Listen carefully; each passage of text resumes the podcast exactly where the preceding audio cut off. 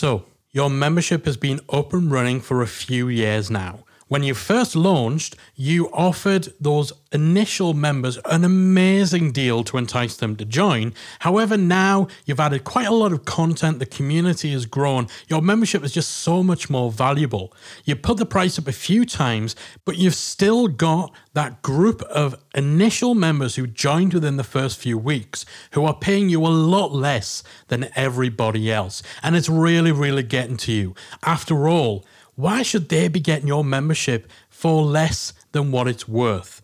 So now you're desperately trying to find a way to increase the price that those members are paying.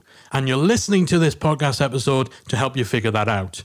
I've got news for you. You are going down the wrong path. I'm going to tell you why in just a sec. You're listening to the Membership Guys podcast, bringing you proven, practical tips and advice from the leading experts on growing a successful membership business each and every week. And now, here's your host, Mike Morrison. What's up, everyone? Welcome to this week's episode of the Membership Guys podcast. I am Mike Morrison, one half of the Membership Guys, and your host for today's show. Thank you so much for joining me this week. If you're brand new to the podcast, make sure that you hit subscribe in your podcast app because just like Aerosmith, you don't want to miss a thing. You want to make sure you are getting your weekly dose of membership advice. If you are a long time listener and existing subscriber, as always, thank you guys so, so much for your continued support, for your reviews, all the great feedback and interactions on social media. I love you guys. You're the reason why I do this. Thank you for sticking with us. All right. So, how do you increase the price your existing members are paying? Or more so, should you increase the price that your existing members are paying? We get this question, this scenario presented to us a lot. And it's the exact conversation that I had in that little intro there, where people come along and they're a few years into running their membership. The price has gone up two or three times, and they feel what they're charging now is right. It's a fair price for what their membership has become, for the content that's on offer, for the level of support they give within their community, for how many people are in their community supporting each other but they had this little splinter in their brain, this little niggle, this annoyance in the back of their minds because there's maybe 10, 20, 30 members who joined in the early days of the membership. And when they joined, they joined on an amazing deal. We always say when you launch your membership, the price someone joins at should be the best offer that will ever be available for your membership site, just to entice people to sign up within that first week or two when you launch. But once you're a few years into it, once you've added all this extra value to your membership, it can stick in your craw that these people are still paying you essentially a fraction of what your membership is worth. So we see so many people reach the point of frustration where they want to put up that price. But the fact is, this is such a short sighted approach. Usually, there's two reasons people give for why they feel justified in wanting to increase the price that existing members are paying. Typically, the first reason is that the membership has increased in value. So when they launched, maybe they only had one or two courses, maybe they only had a couple of fairly simple features, but as the years have gone on, that content library has grown, the community is now bigger. Perhaps you've introduced some elements into your membership that didn't exist before. So maybe you just started doing Q&A calls and you weren't doing those in the early days. Maybe you start doing member coaching calls and they take up quite a lot of your time and so, you know, you begrudge the idea that someone who's perhaps paying you 20 bucks a month could get on one of those calls and receive the same value as someone who's now paying you 80 bucks a month, right? So the idea that your membership has increased in value and therefore it's unfair that people who joined several years ago during your launch are getting a cheaper price for what is now a more valuable product. The second reason is a one of fairness on your newer members. So the idea that it's not fair to your new members who are joining today and they're paying $50 a month, that's not fair that they're paying that amount when there's older members in your community who are getting the exact same thing for just 20 bucks. So here's three reasons why that is BS. Why it's short sighted. I don't think that having that viewpoint means you're a bad person that it means that um, you are nefarious or you're trying to screw anyone over. But I think quite often we get a little short sighted. We get a little lost in things. We take certain things for granted. We almost lose our roots. So there's three reasons why that's the case and why you absolutely shouldn't be increasing the price that your existing members are paying. The first is that those early members deserve that lower rate. That's the main thing you need to keep in mind. Those early members earned that lower rate. They earned it because they backed you when you had less to offer. They backed you when you were more of a risk because there was every chance that maybe this membership wouldn't go the way you wanted to, this new venture wouldn't work out, and you'd leave them high and dry. They put money in your pocket when your membership was bringing in less revenue, and that would have enabled you to do more to sustain your membership rather than having to, you know, explore another revenue stream because you weren't making enough money to focus on that membership. They gave momentum to your community. They provided feedback that helped you to improve. They helped you to spread the word that attracted more members. They earned that lower rate because they made it so that you could get to this point. And if they did all that, and they've stuck with you month after month, year after year, then you honoring that rate is the absolute least that you owe to them. Now, it doesn't mean that everyone who joined during your initial launch or during your first year or whatever has to have been this really hardworking, hyperactive, superactive participant in your community in order for them to deserve the cheaper rate that they're currently paying you. But they backed you when you had less to offer. It doesn't matter that your membership has increased in value because you would not be in the position to grow your membership to where it is now if not for those initial members. You don't get to have your cake and eat it too. You don't get to dangle this incredible, amazing founder member launch offer to those initial people to give you that push, to give you that initial momentum, that initial injection of members, and then yank it away once things are going smoothly. You just can't do that. You don't get to have the best of both worlds. Those people took the risk. Those early members took a chance on you. They took a chance on you, and that enabled you to grow your business. They deserve your loyalty. And it doesn't cost you any more to live up to your word, to honor that rate that they signed up for. It doesn't, because that's just not the way that memberships work.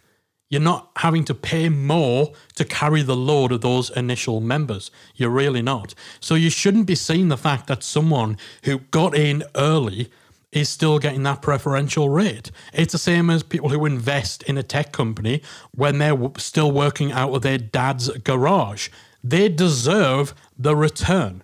They deserve to be in that stronger position years down the line than investors who waited until they could back a winning horse. So that's the first thing. Those early members earned that lower rate. That's reason number one why the idea of wanting to increase the price that those existing members are paying is short sighted because you're likely taking for granted just how important those initial members were.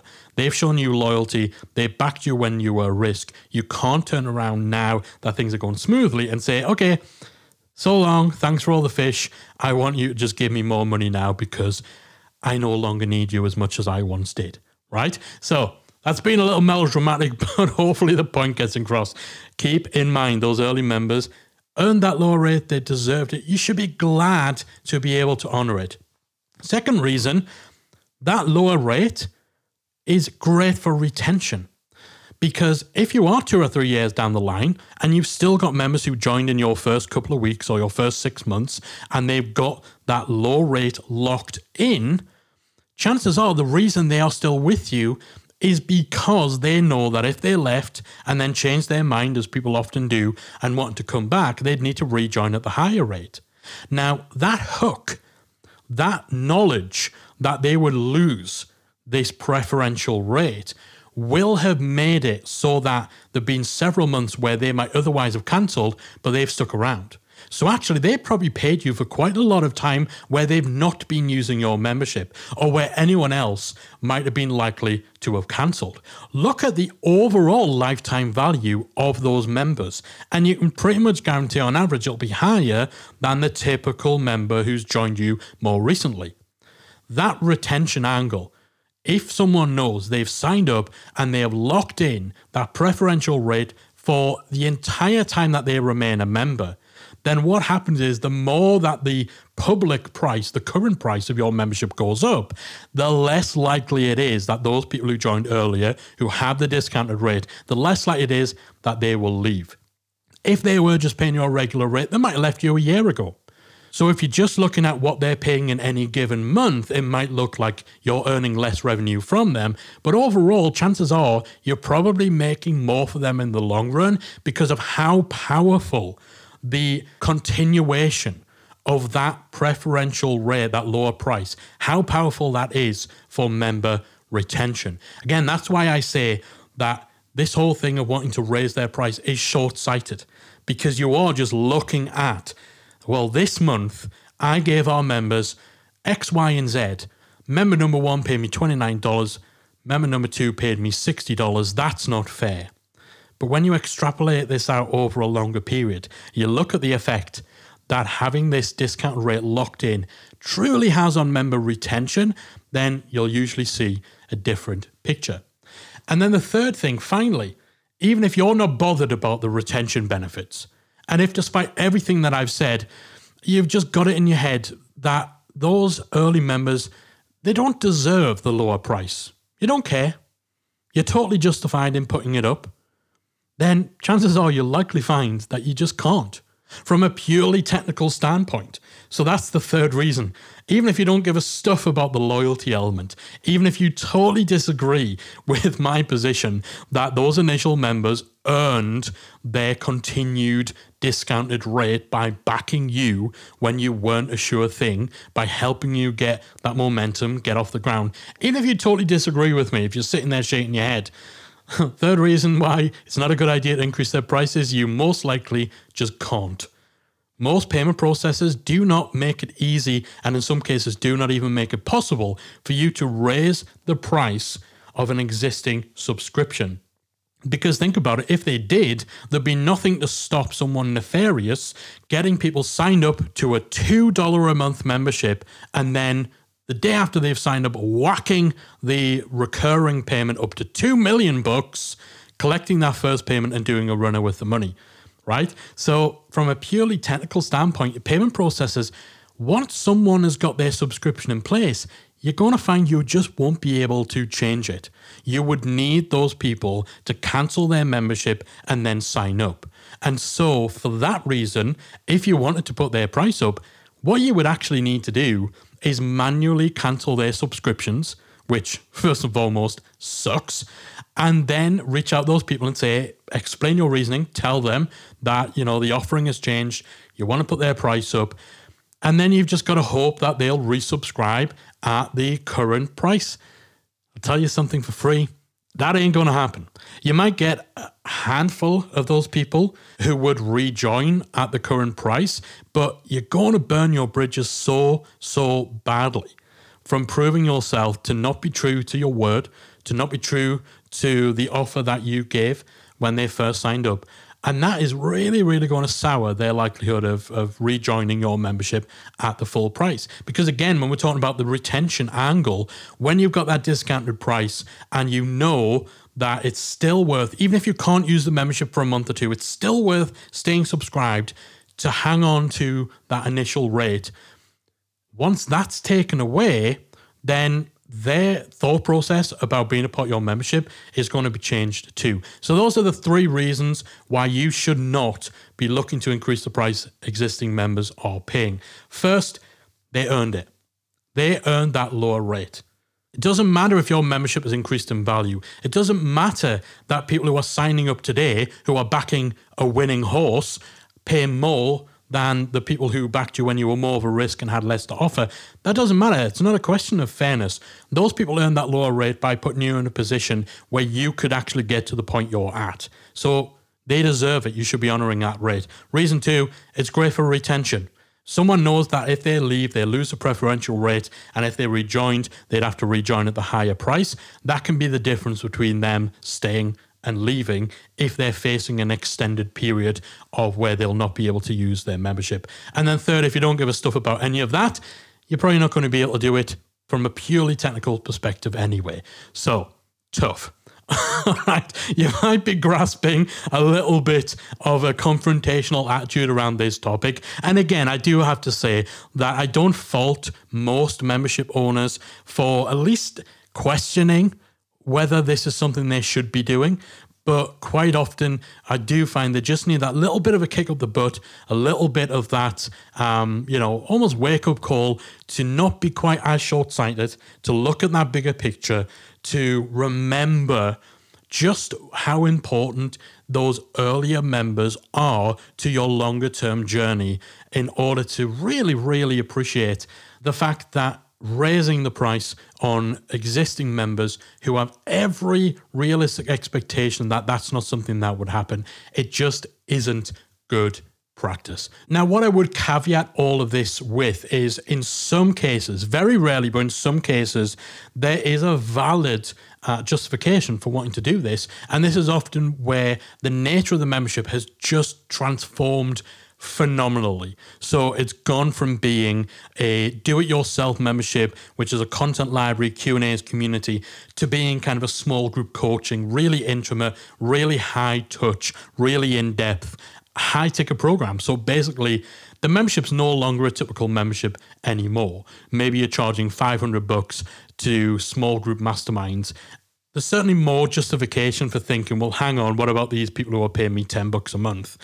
In that case, the better path to go would not be to just change one product into a different product and kind of chisel that square peg into a round peg just to fit in a different hole, but instead to actually create a separate new product. Uh, but if that's not feasible, then the way you would go about this would probably be to bring in an additional tier. So if you want to have a higher ticket offering, you can have it sitting alongside your current membership. So people join your membership can choose between do it yourself and done with you. So they can choose the regular, normal version of your membership with your content library, and that's priced at, you know, 40 to 50 bucks a month, or they chose the second tier, which is 500 bucks a month.